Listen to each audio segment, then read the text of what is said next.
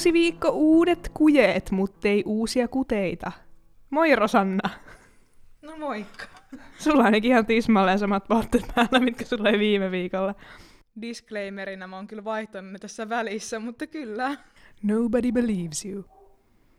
Okei, naapurin sesse siellä. Naapurin se huutaa, you lying! niin. You lying, I smell it! Musta tuntuu, että kun pitkästä aikaa taas näkee ihmisiä, niin ihan silleen...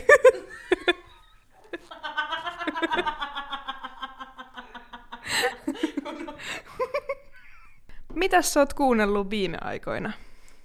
Mun täytyy itse myöntää, että mulla tekin on ollut vähän, ehkä tämän koko korona-ahdistuksen takia, niin mulla jotenkin on jäänyt musiikin kuuntelu tosi vähälle. Mä oon Joo. aika semmonen ihminen, että mä en ole koskaan tykännyt niin kuin kuunnella musiikkia vaan niin kuin tavallaan peittääkseni hiljaisuutta, tai sieltä, jos mä koen, että mä oon ahdistunut, niin mä en pysty samalla tavalla nauttimaan Joo, sama. niin kuin rauhasta. Niin se Ja on itse asiassa, ollut jos on niinku- hetkellä se fiilis. Jos on vähän silleen, no ehkä alavireinen tai jotenkin huono olla, niin tuntuu, että se musiikki ei ole enää musiikkia, vaan se on jotakin hälinää vaan siinä taustalla. Ja, no ei siis kaikki musiikkia, mutta joskus tuntuu, että tiettyä mielentilaa ei toimi edes semmoinen hirveän menevä rockerolli, kun se alkaa tuntua sellaiselta äänimelulta, joka haittaa omia ajatuksia ja tekee siitä enemmän semmoista sotkua ja sumua. Joo, siis mä oon kuunnellut, ö, nyt jos kun on lenkillä käynyt ja näin, niin mä oon kuunnellut War on Drugsia, niiden uusinta levyä, se on aika semmoista niin kuin, ei välttämättä ehkä semmoista, mitä urheillessa normaalisti kuuntelisi, jos semmoista mitään niin kuin kovatemposta ja semmoista menevää, ehkä just semmoista rauhallista, mitä on kaivannut nyt niin kuin näihin viime päiviin. Sitä on tässä kuunnellut. Onko sulla musiik- musiikin kuuntelu maistunut edelleen? Mm, no itse asiassa mä nyt, nyt viimetteeksi eilen kuuntelin, kun Spotifyssa on se kesämuistosi ominaisuus, niin sit se tavallaan sinne poimii jotenkin ilmeisesti niitä, mitä sä oot luukuttanut. Niin sitä kuuntelin, oli ihan kiva. Siellä oli semmoisia ihan kappaleita, mitkä on unohtunutkin. Niitä kuuntel- tai niinku, ei ole kuunnellut niitä pitkää aikaa, niin oli unohtanut niiden olemassaolon. Onko sulla ollut kaiken tämän hässäkän keskellä kumminkin semmoinen kesäfiilis, kun sä oot tätä On vissiin vähän ollut. kuunnellut? On vissiin vähän ollut. Itse asiassa nyt on vähän lämpimämpikin kuin yleensä, niin tänään oli pitkästä aikaa oikein semmoinen fiilis, että kesä on tulos. Se tuo vähän semmoista toivoa nyt, kun on, on todellakin vähän semmoinen vähän toivotonkin olo välillä kaiken tämän keskellä, mutta toivoa edelleen on. Joo, eiköhän tällaista. Puhutaan me sitten välillä muustakin kuin koronasta. Mä tiedän, että ihmiset kaipaa keskustelua muistakin Kyllä, asioista. kyllä. Eli täten päätämme, että emme puhu tästä koronasta enää loppujakso aikana. Näin. Tän, tän, tän, tän. Ja nyt se selkeästi ka- katosi se aihe jonnekin. Joo, mistä me puhuttiinkaan?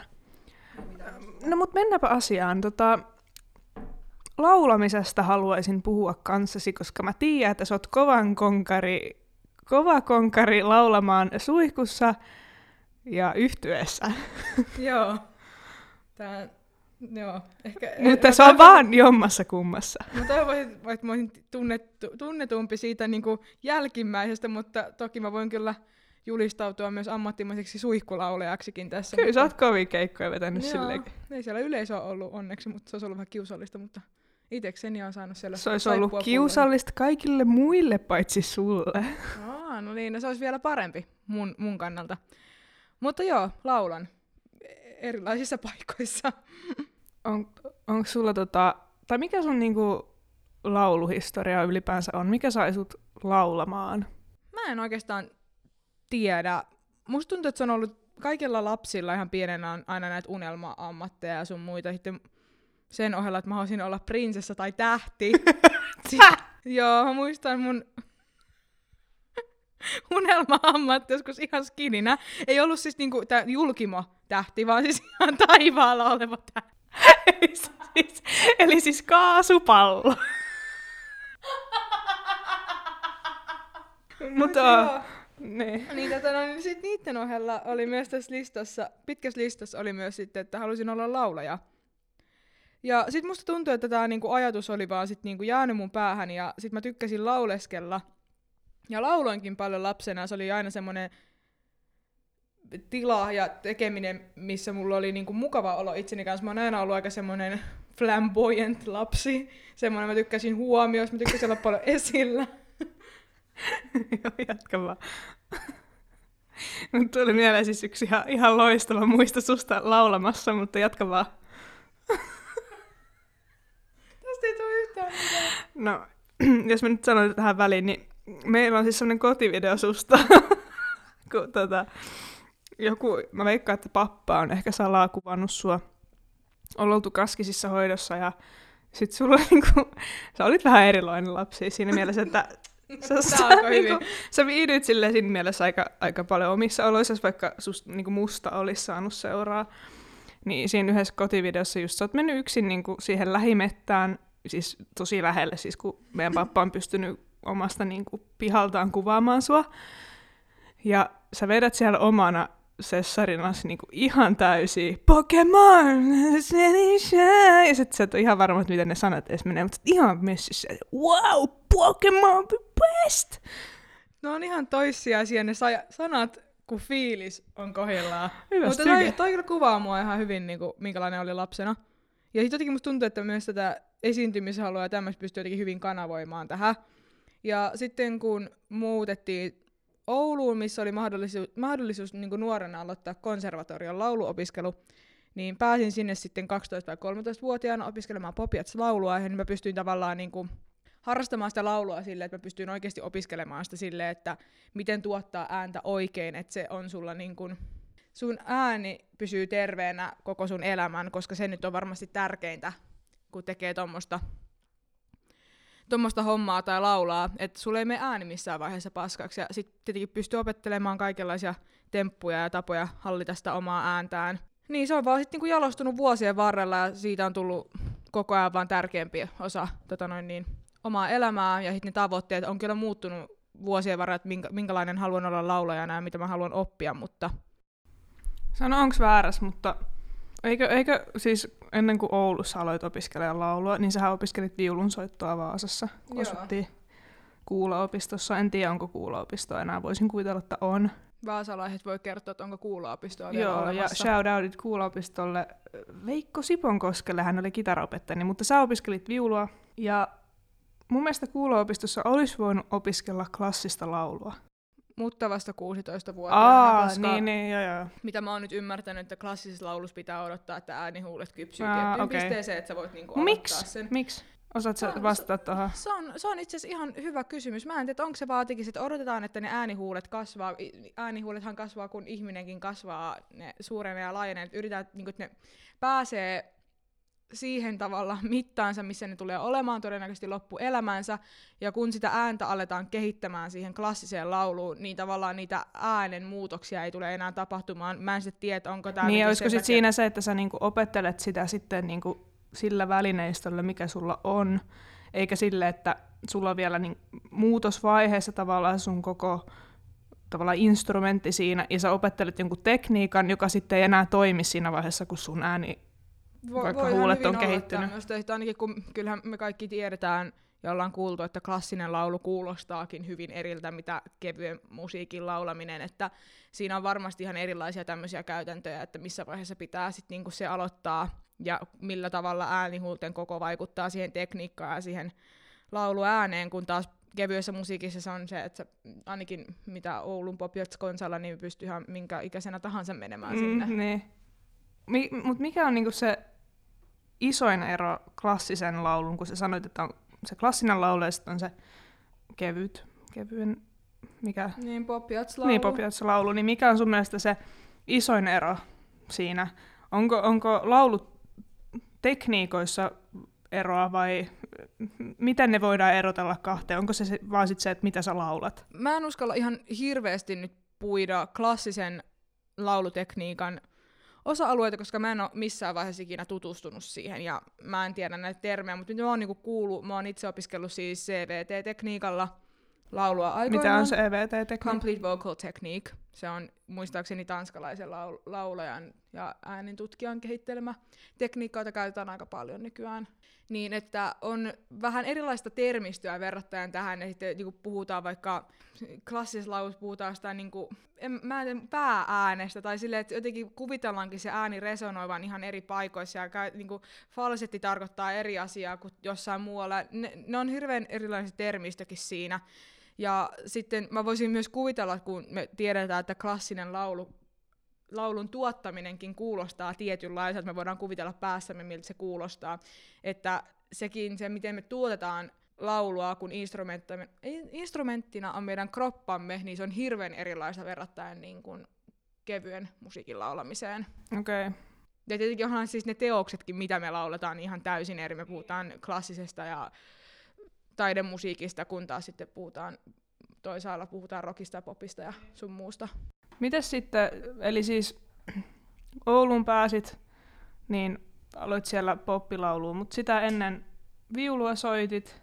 Joo, ja itse asiassa molemmat oltiin kuorossa. Säkin olit kuorossa pitkään laulamassa, että kyllä sulla tavallaan siellä on sitä laulutaustaa pitkästikin. Joo, me to- oltiin tosiaan tota, musiikkiluokilla oltu ala-asteesta asti, johon kuului sitten niin kuin tärkeänä elementtinä tämä kuorossa laulaminen. että se, mä en ole muistaakseni ikinä ollut missään tämmöisessä niin kuin, kuorossa, mikä olisi ollut tapahtunut koulun ulkopuolella, että en ole sillä tavalla kuoroa harrastanut, mutta sitten siellä on kyllä varmasti kehittynyt jonkunlainen pohjatekniikka laululle ja etenkin siis puhtaasti, pu- puhtaasti laulaminen nimenomaan, että se on niin tärkeää siinä, kun tota noin, niin, kuorossa lauletaan ja saadaan semmoinen hyvä, hyvä soundi yhdessä. Mitä sielläkin tuli, kyllähän kuorossakin tuli joku nel, nelisen vuotta oltua sitten melkein yhdessä siitä suoraan sitten sinne konsalle kuudeksi vuodeksi. No, kyllä mä sanoisin ainakin itselle, en nyt puhu niin kuin, laulajana, koska en ole laulaja, mutta tykkään laulaa ja olen laulanut myös useamman vuoden kuorossa, joka oli myös tällainen, kuulu siihen varmaan musiikkiopetukseen siis ihan pakollisena elementtinä meillä, koska meillä ei ollut orkesteri pakollinen, vaan oli kuoro. Ja se oli ihan semmoinen kilpaileva kuoro ja itse asiassa ihan menestynytkin niin kuin kansainvälisissä mittapuissa lapsikuoro. Niin kyllä mä ainakin sanoisin, että itsellä ainakin ollut ihan todella paljon merkitystä siihen, että kuinka pystyy laulamaan just puhtaasti, koska sun vieressä saattaa olla joku, joka laulaa eri ääntä kuin sinä. Jos oot vaikka soprano ja sun vasemmalla puolella on sitten jo tenori laulamassa tai jotain muuta, että, tai kakkossoprano, että laulatte eri stemmoja, niin kyllä sun pitää pysyä siinä sun omassa, mm, yep. omassa stemmassa, eikä niin kuin vaan mennä tavallaan, mitä se toinen laulaa. Niin, niin. Ky- kyllä se niin, on semmoiselle, niin kuin, se on mielellekin haastetta, ja kyllä mä huomasin ainakin itse, että siinä kehittyy, kehittyy jo silleen, että kun on se koko massa laulamassa siinä sun vieressä, niin sä et enää välttämättä kuule sun omaa ääntä, mutta sä aloit jo tuntee sen tavallaan, sä tunsit sen sun kropassa, milloin se lähti puhtaasti se ääni siinä massa mukana. Vaikea selittää. Mulla, mä oon myös huomannut ton, että mulla on niin kuin mun oma ääni on tosi niin kuin, lihasmuistissa. Et mulla on saat, niin kuin, saattanut käydä pari kertaa silleen, että tota, on, joku on säästänyt mua kosketin soittimilla, missä on ollut tämä ominaisuus, että sä pystyt niinku transponoida ihan vaan niinku laittamalla plussaa tai miinusta, jos sä haluat laittaa, niinku, laittaa ylemmäksi tai alemmaksi sävellajia puolisävelaskelta. Ja se on jäänyt vaikka väärään sävellajiin vähän sen, niin mä oon laulannut sitä, mikä, missä se menee normaalisti täysin puhtaasti, että mä en ole sitten kuunnellut, mitä tämä toinen on tehnyt, koska mä vaan mä tunnen sen mun kropassa, milloin se tuntuu oikealta, missä se kuuluu mennä. Toki se on sitten ihan eri asia, jos mä lähtisin kuuntelemaan, että okei, nyt mä laulan tämän päälle, mitä tämä soittaa, mutta jos mä vaikka on ajatuksissa ja inessä siinä, mitä mä teen, niin sitten mä laulan silleen, mihin mun kroppa on tottunut. Mikä, mikä sun mielestä tekee laulajasta hyvän? Tuo on semmoinen ajatus, mikä mulla on muuttunut selvästi vuosien varrella. Mun kiinnostuksen kohteet laulamisessa on muuttunut radikaalisti se, mitä ne on ollut vaikka silloin, kun mä oon ollut 13, kun mä aloitin vaikka konsalla.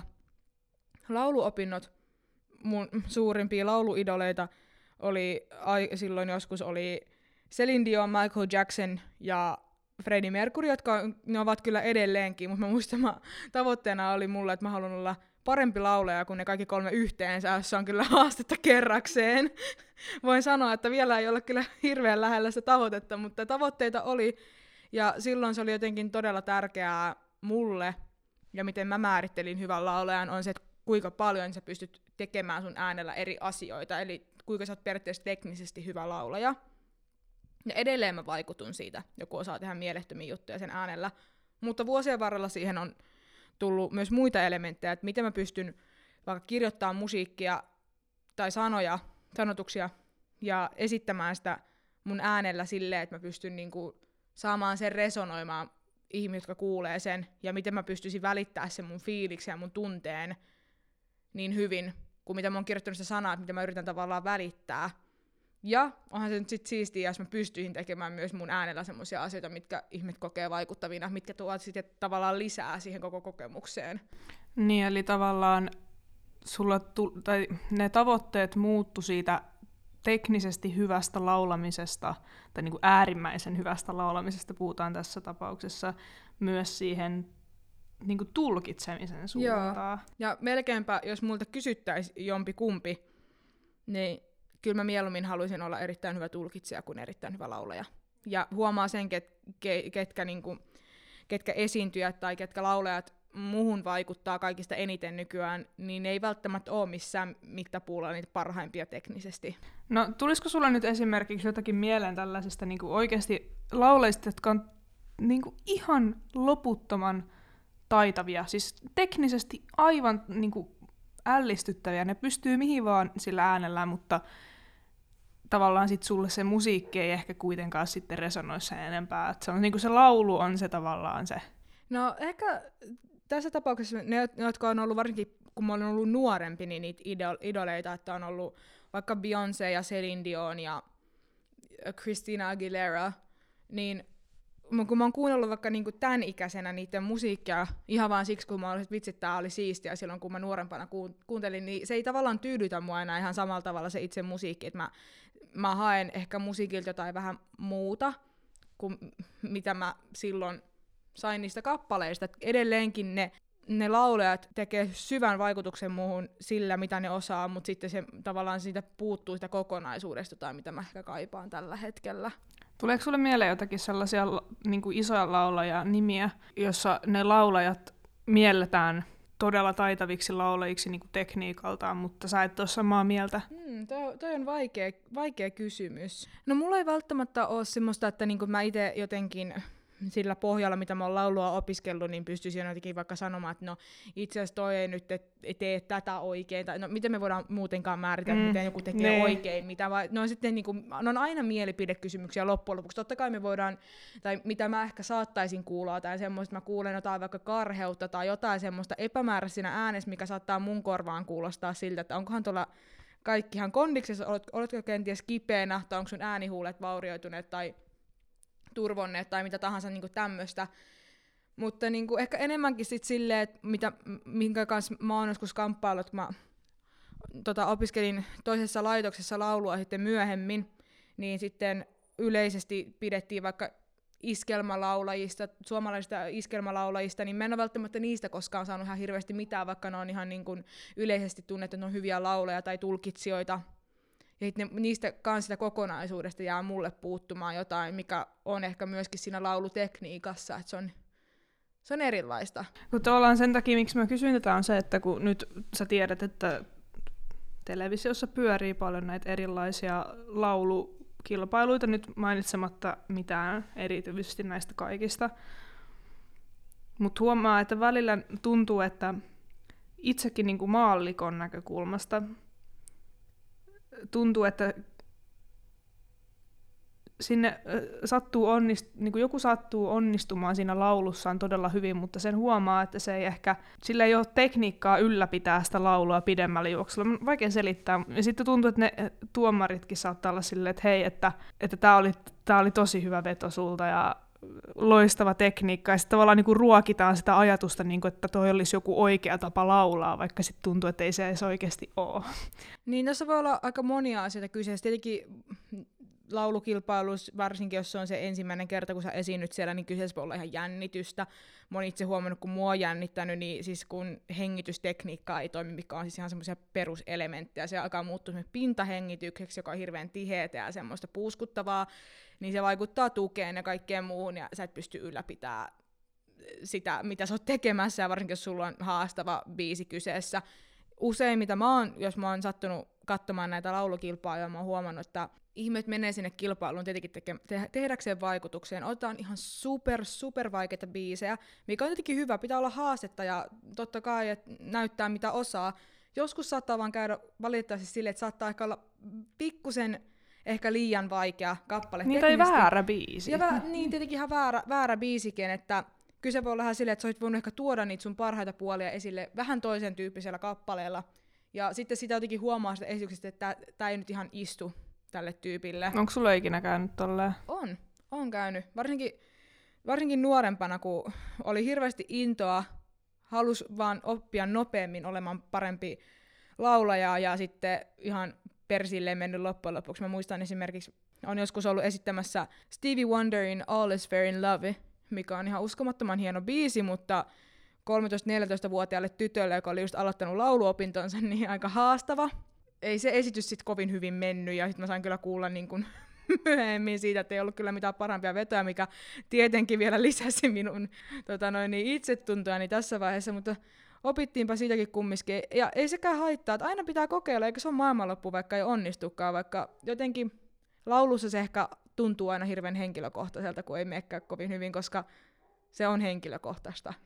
Se, on, se saa se sun oma instrumentti. Onko sulla nyt sitten, kun sä sanoit aikaisemmin, että sulla oli, sanoit aikaisemmin, että sulla oli ne tietyt laulu, laulaja-esikuvat, ja sä sit sanoit, että ne on nyt myöhemmin muuttunut, niin mitkä sä nyt määrittelisit sulle lauluesikuviksi, ja miksi?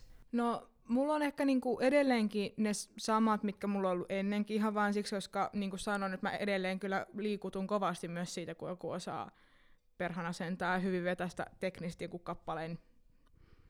Niin, näin, mutta tota, ehkä niinku, jos mun pitäisi nyt jotain lauluidoleita jotenkin luetella, niin mulla tulee ekana mieleen Jeff Buckley, Florence Welsh, Stevie Nicks, Freddie Mercury, David Bowie, tämän tyylisiä tyyppejä. Aika erilaisia laulajia ja kaikki omalla alallaan ihan mielettömän kovia. Ja tässäkin, tässäkin joukossa on myös niitä, jotka on teknisesti perkeleen kovia laulajia, ja jotka ei ole välttämättä, mutta ne tavallaan kompensoi sitä jollakin muulla aspektilla. Niin, ja siinä tulee mieleen vaikka tuosta, mitä sä luettelet, niin David Bowie. Niin. Tai en mä usko, että jos sä nyt kysyisit David Bowielta, että ootko sä laulaja, Mä voisin kuvitella, että sä vastasit, että en. Niin, en, mä, en mäkään usko. Että se David Bowie on mun mielestä tuo, niin kuin hyvä esimerkki just siitä, mitä mä tarkoitan, että se tuo siihen sen laulamiseen sen jonkun it-factorin, mikä kompensoi sitä, että se osaa tehdä jotain uskomattomia vocal runseja tai jotain vastaavaa.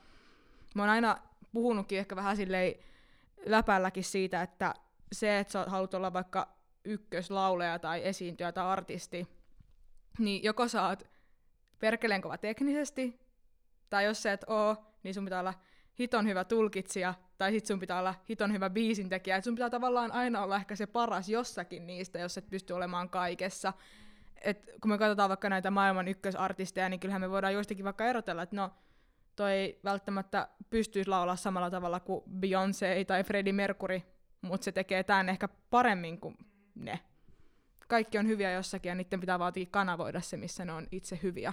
No miksi sä uskot sitten, että yleisesti ottaen, mikä tekee, kaik, kaik, jos sä kysyt keltä vaan, että onko Beyoncé sun mielestä hyvä laulaja, otetaan nyt Beyoncé esimerkiksi, niin mä uskon, että 99 prosenttia vastaajista, jotka siis tietäis kuka se on, niin sanoisi, että se on helvetin hyvä laulaja. Niin mikä, sä uskot, että se on se syy, miksi ihmiset pitää Beyoncé ihan helvetin hyvällä laulajana? Mikä tekee hänestä hyvän laulajan? Ehkä se on se mun tämmöinen filosofisempi kysymys tässä. Tuo on vaikea kysymys, ja mä uskon, siinä, että Beyoncén äänessä ehkä ja esiintymisessä yhdistyy aika paljon semmoisia niinku asioita. Että tulee ehkä mieleen, että se on semmoinen ääni, mitä sä et tapaa niin ihmisillä niin. useasti. Sä, et sä se on et, uniikki niinku, tietyllä Niin, se on todella uniikki. Sillä on ihan omanlainen soundi, Mä en tiedä, että onko tämä Mimmin äänihuulet minkä kokoiset ja mi- mitä hänellä niinku fysiologisesti niin. tapahtuu hänen kropassaan. Et sillä on myös käynyt jotenkin tavallaan gen- geneettisesti myös mäihä, siis, ehkä. Mä en uskalla, mä en uskalla tuota, niin vä- väittää, väittää mä, mä en tiedä, onko tutkimuksia, että ollaan tutkittu jotenkin huippulaulajien kroppia, että onko niillä jotain niin kuin oikeasti tämmöisiä jotain puitteita niiden kropassa, että ne pystyy sen takia jotenkin käyttämään sitä ääntä tietyllä tavalla. Mä voisin kuvitella, että, että tai ainakin yksi on se, että se on poikkeava, hyvin erilainen, hyvin tunnistettava, hyvin monipuolinen ja ihan siis niin kuin huippuunsa viilattu. Mä uskaltaisin väittää, että jos Beyoncén tyylisellä laulajalle pyydettäisiin, että tee sun äänellä oikeastaan ihan mitä vaan, niin hän pystyisi tekemään sen. Sen lisäksi hänellä on ihan uskomaton skaala hänen äänestä, ties kuinka monta oktaavia pystyy vetämään. Todella matala ääni. Hänen monet tota noin, niin, livekeikat on, niiden kappaleita on madallettu vähän. Varmaan senkin takia, että se on vähän helpompaa äänelle, ettei tarvitse mennä niin uskomattoman korkealle. Niin, ja sille ehkä vetää jotain kahden tunnin settiä. Niin, silleen, mutta ne. hauska on tässä se, että kun nämä skaalat näissä Beyoncé biiseissä on niin laajat, että ne matalemmat äänet ovat vielä matalemmalta kuin normaalisti, niin se on aika perkeleen matalalta. Eli siihen mä uskoisin, että liittyyhän se, että kun, jos mä oon nyt ymmärtänyt oikein, että sä et pysty niin kuin harjoittelemaan itsellesi ihan hirveän paljon matalampaa ääntä kuin mihin sä pystyt menemään, että sä pystyt vahvistamaan ja parantamaan ehkä niitä niin kuin matalempia säveliä, mitä sä niin kuin pystyt vetämään, mutta se, siihen tulee niin kuin mun, mun ymmärtääkseni tulee siis äänihuulten niin kuin ihan... Raja vastaan, niin, niin. niin. Kun taas sitten korkeammalle sä pystyt paljon niin kuin joustavammin sitten treenaamaan. Tämmöistä, mitä mä niin kuin pystyisin tältä käsin heittämään varmaan semmoisia, mikä niin kuin kaikki on lisäystä siihen, että se on poikkeava. Hän on uniikki ja ainutlaatuinen, minkä takia hän on niin kuin sitten ja mitä mulle ehkä tulee mieleen myös se, että se myös osaa laulaa oikein siinä mielessä, että se on pystynyt useamman vuoden ylläpitämään tota ja tehdä, niin kuin jopa kehittämään sitä paremmaksi. Et jos miettii, että mikä Beyoncékin keikka-aikataulu on, niin se on varmaan jotkut World Tourit kestää yli vuoden ja niin, joka jep. toinen päivä keikkaa. No en nyt tiedä, mutta siis yleensä se tolleen menee. Ja hän on niin, aloittanut hirveän nuorena. Mä en nyt osaa sanoa, että kuinka nuorena hän on aloittanut, mutta siis tuskin on ollut hir- niin kuin hirveän paljon yli 15-vuotias tai vastaavaa, kun hän on niin kuin artistina aloittanut, että kyllä tässä nyt on ainakin pari vuosikymmentä mm. mennyt ja ilmeisesti ainakaan vielä äänenkaan mitään ongelmia tullut. Toinen juttu, mikä mulle tulee mieleen, että kun puhutaan, että sä oot vaikka tosi hyvä soul-laulaja tai sä oot tosi hyvä jats-laulaja tai heavy-laulaja, niin onko, osaatko erotella, että käytetäänkö näissä laulutyyleissä jotakin merkittävästi eri tavalla, että voidaan puhua, että sulla on niinku, he, sä käytät nyt hevilaulu ääntä.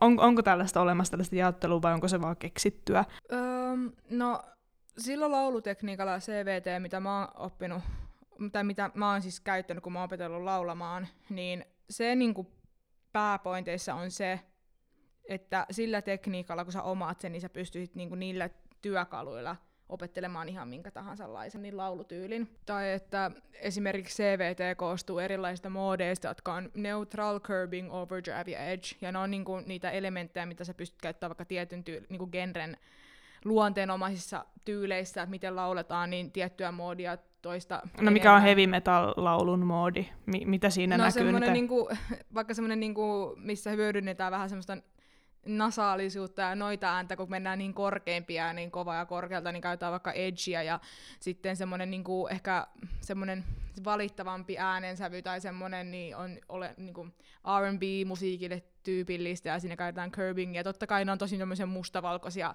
rajauksia niin, nyt, niin. koska me voidaan käyttää eri muodia samassa kappaleessa ja samassa genressä, mutta jos me halutaan tälleen niin kuin yksinkertaistaa tämä asia. Mutta että pointti ehkä on se, että me pystytään samalla tekniikalla ja se, niillä samoilla peruselementeillä, oli se sitten CVT tai mikä tahansa tekniikka, kun meillä on vaikka meidän tuki, tuki on hyvää, meidän hengitystekniikka on hyvää, ja meidän suussa kaikki asetukset on oikein, niin me pystytään, niin kun, me pystytään laulamaan hyvin eri tavoilla, kun me vaan lisätään tietynlaisia työkaluja sinne. Ja sitten jo, joissakin laulutyyleissä on vaan tie, tietynlaisia ominaispiirteitä, minkä takia se kuulostaa vaikka, että joku on hyvä soul koska se on, siellä on, ne vallitsee ne omat periaatteet, mikä tekee, mi, mitä ylipäätään on soul-laulaminen. tai jats, kyllähän me miet- jos me mietitään vaikka jotain skättäystä tai sitten jotain, jotain soulia, vaikka R&B-musiikkia, niin kyllähän ne laulutyylitkin on hirveän erilaisia. Et me vaan kanavoidaan tavallaan, mikä on niille luonteen omaista, niille tyylilajeille. Vähän samalla tavalla kuin miten joku on vaikka hyvä heavy-kitaristi, kun taas toinen on hyvä jatskitaristi, niin, niin se valitsee ne omat tekniikat ja käytännöt. Kyllä, kyllä. Ja sama on laulussa. Joo. Miten sä voit sit paskoa sun äänen totaalisesti? Varmaan siis, mä en, mä en sano, että, että kaikkien olisi pakko vuosia opiskella jossain lauluopistoista tai mitä vastaavaa, mutta kyllä mä niinku suosittelin, suosittelisin kaikille, jotka haluaa laulaa enemmän kuin kaksi minuuttia suihkussa pari kertaa viikossa. Jos haluat laulaa paljon ja haluat taata sen, että sun ääni kestää läpi elämän terveenä ilman, että siihen tulee mitään komplikaatioita, niin kyllä se vaatii tiettyä tuntemusta, mitä sä pystyt tuottaa sitä ääntä terveesti. Ja aina on sit se, että jos se sattuu, mitä sä teet, niin sä et tee sitä oikein. Se ei ikinä saisi sattua, kun sä laulat. Ja joskus, kun me puhuttiin tuossa aiemminkin siitä, että joskus kuulee vaikka jossakin sen, että nyt kuulostaa tietyt asiat vähän siltä, että toi ei ehkä tuu niin helposti, niin silloin totta kai voi olla vaikka, että ääni on mennyt vaikka kun edellisenä iltana on huutanut jossain keikalla täysin, tai on vaikka pitkä keikkaputki takana, tai voi olla kipeänä, tai sitten voi olla vaan silleen, että on pitkään tehty jotakin väärin. Ja se on aika niin kuin helppo tapa paskoa se ääni. Ja ei sekään ole lopullista, sitä voidaan hoitaa ääniterapialla, mahdollisesti leikkauksella, jos on niin paha, mutta pointti on kumminkin se, että me yritettäisiin välttää näitä jos vain mahdollista. Niin, ei se vissi aina se oikeasti enää ole mahdollista korjata niitä, niillä, niitä pois kokonaan.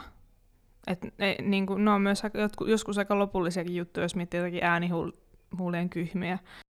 Niin mä, mä en ole itse asiassa varma, mä en ole onnekseni koskaan joutunut niistä kärsimään. Et voi, voi myös olla tapauksia, missä se ei ole enää mahdollista hoitaa Mulla sitä. tulee nyt yksi just mieleen, kun Whitesnake piti lähteä katsoa, niin ei peruntunut koronan takia, vaan sen takia, että tällä yhtyön laulajalla Coverdalella niin on ääni huulet taas, taas paskana. Joo, ja huom taas, siis se on jo leikattu useamman kertaan tää. Ja siis sillähän on, siis jos miettii Whitesnakein vokaaleja, niin se koko homma perustuu melkeinpä siihen, no ei nyt pelkästään, mutta siis isona osana on tää kunnon heavy, heavy laulu. Niin se on aika ikävää huomata, että ilmeisesti sitä tehdään väärin sitten, kun se on tuossa toi... tilanteessa. Onko se mahdollista vai voiko tulla niitä kyhmyjä muullakin tavalla kuin se, että sä laulat väärin? Siis äh, esim. vaikka monet äänityöläisetkin voi kärsiä niistä, että sä et siis, pitikin siis sanoa, että tämä ei ole pelkästään laulajien ongelma, vaan ihan, puhu, ihan puhetyöstä, niin. ihmiset pitää paljon puheita tai koulutuksia tai vastaavaa, sä pystyt ihan puhumaankin väärin.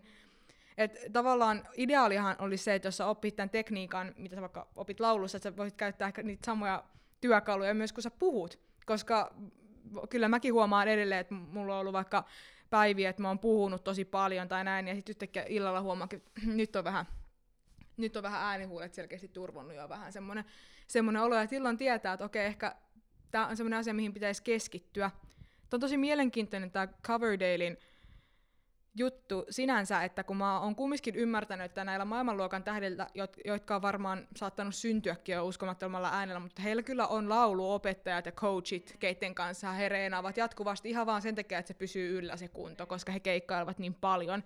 Coverdalein tapauksessa hän on kärsinyt näistä kyhmyistä jo ennenkin useampaan otteeseen, niin kiinnostaa tietää, että eikö siellä ole tehty tätä terapiaa tai tätä äänicoachausta tai mitä, että ne on nyt palannut, vai tosiaan onko tämä semmoinen asia, että jossain tapauksessa et pysty parantumaan niistä täysin, vai voisiko mukaan olla silleen, että kukaan ei ole jeesannut tätä jätkää sen äänen kanssa, ja hän on toistuvasti uransa aikana laulanut ehkä jotenkin äänelleen, äänellensä epäedullisesti, en tiedä. Tosi, tosi mielenkiintoinen juttu, ja kiinnostaisi kyllä tietää, että mitä tuossa on takana. Vai voisiko esimerkiksi vaikka jotkut muut sairaudet tai vastaavat vaikuttaa siihen, että niin, siis ei sitä tietenkään täysin tiedä, mutta kyllä mä sen tiedän, että sä voit ihan puhumalla tai laulamalla kyllä totaalisesti saada itse siihen kuntoon, että ei välttämättä se lähde ääntä. Niin. niin. Mä oon ollut pari kertaa niissä tilanteissa, että on ollut, valitettavasti parikin kertaa on ollut niissä tilanteissa, että öö, niin kuin jonkun flunssan tai vastaavan takia, sitten kun on reenannut niin paljon, eikä kiin, niin kiinnostanut tai ei ole pystynyt olla treenaamatta, tietenkin aina pitäisi olla treenaamatta, jos tämmöinen tilanne on,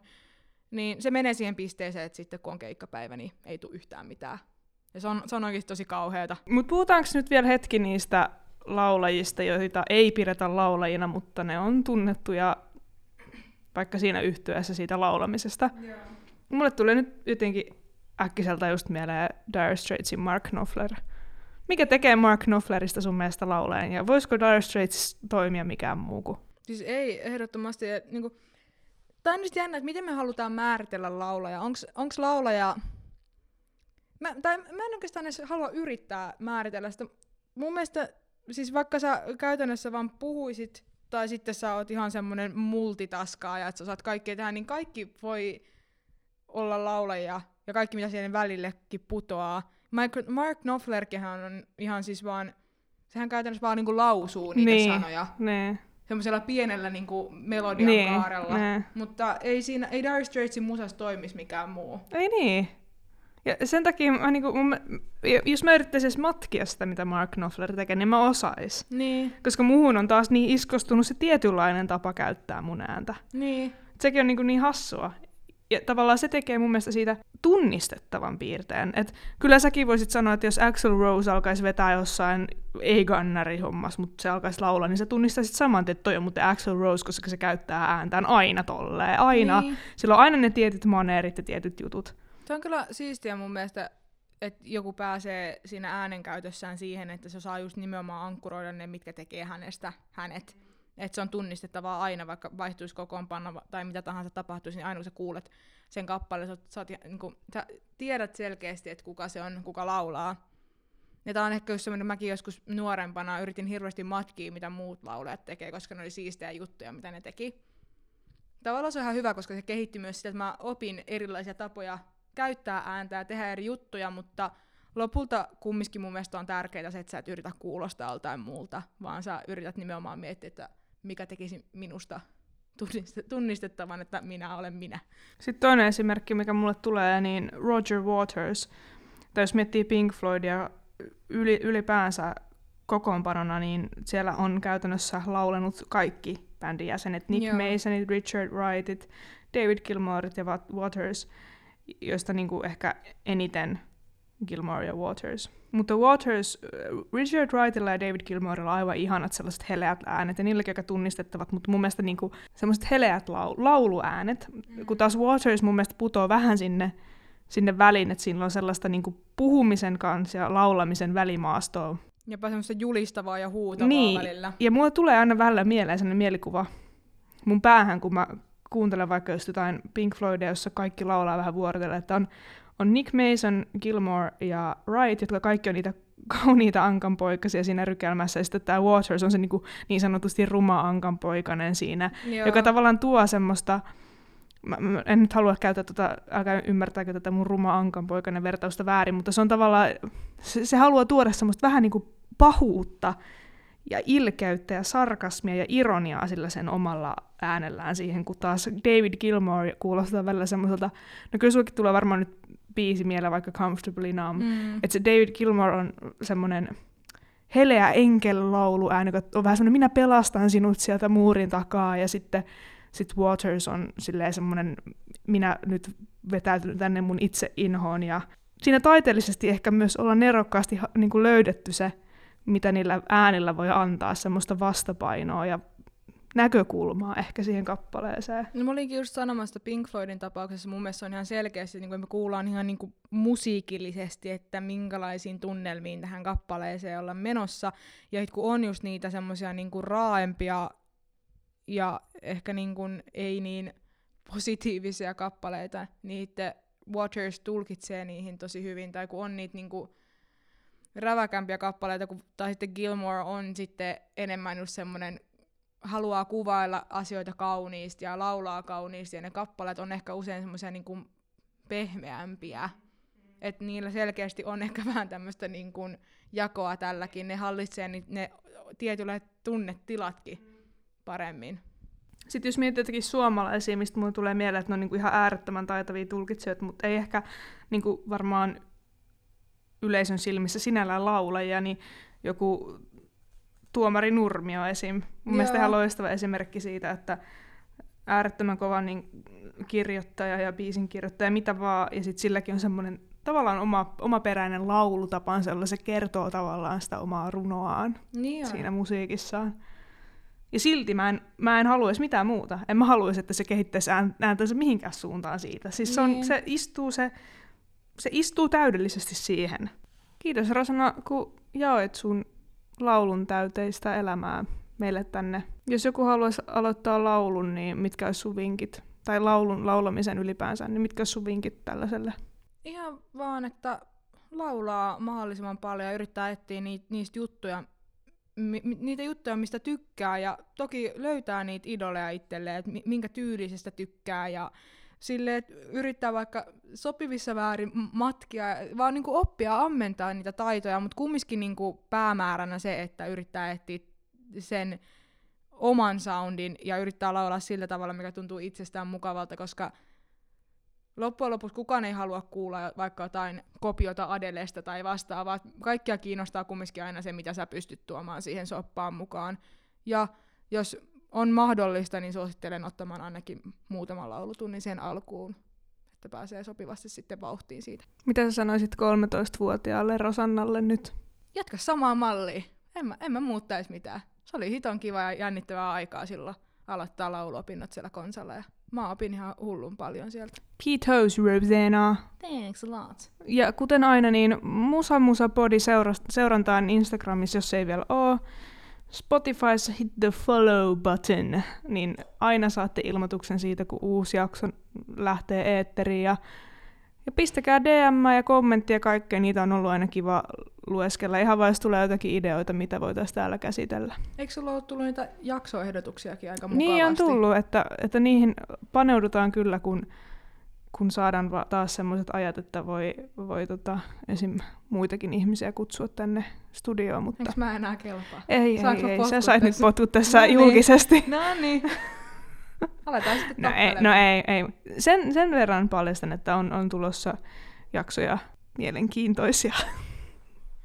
Palataan. Yllättävää. Kiitos. Hei hei!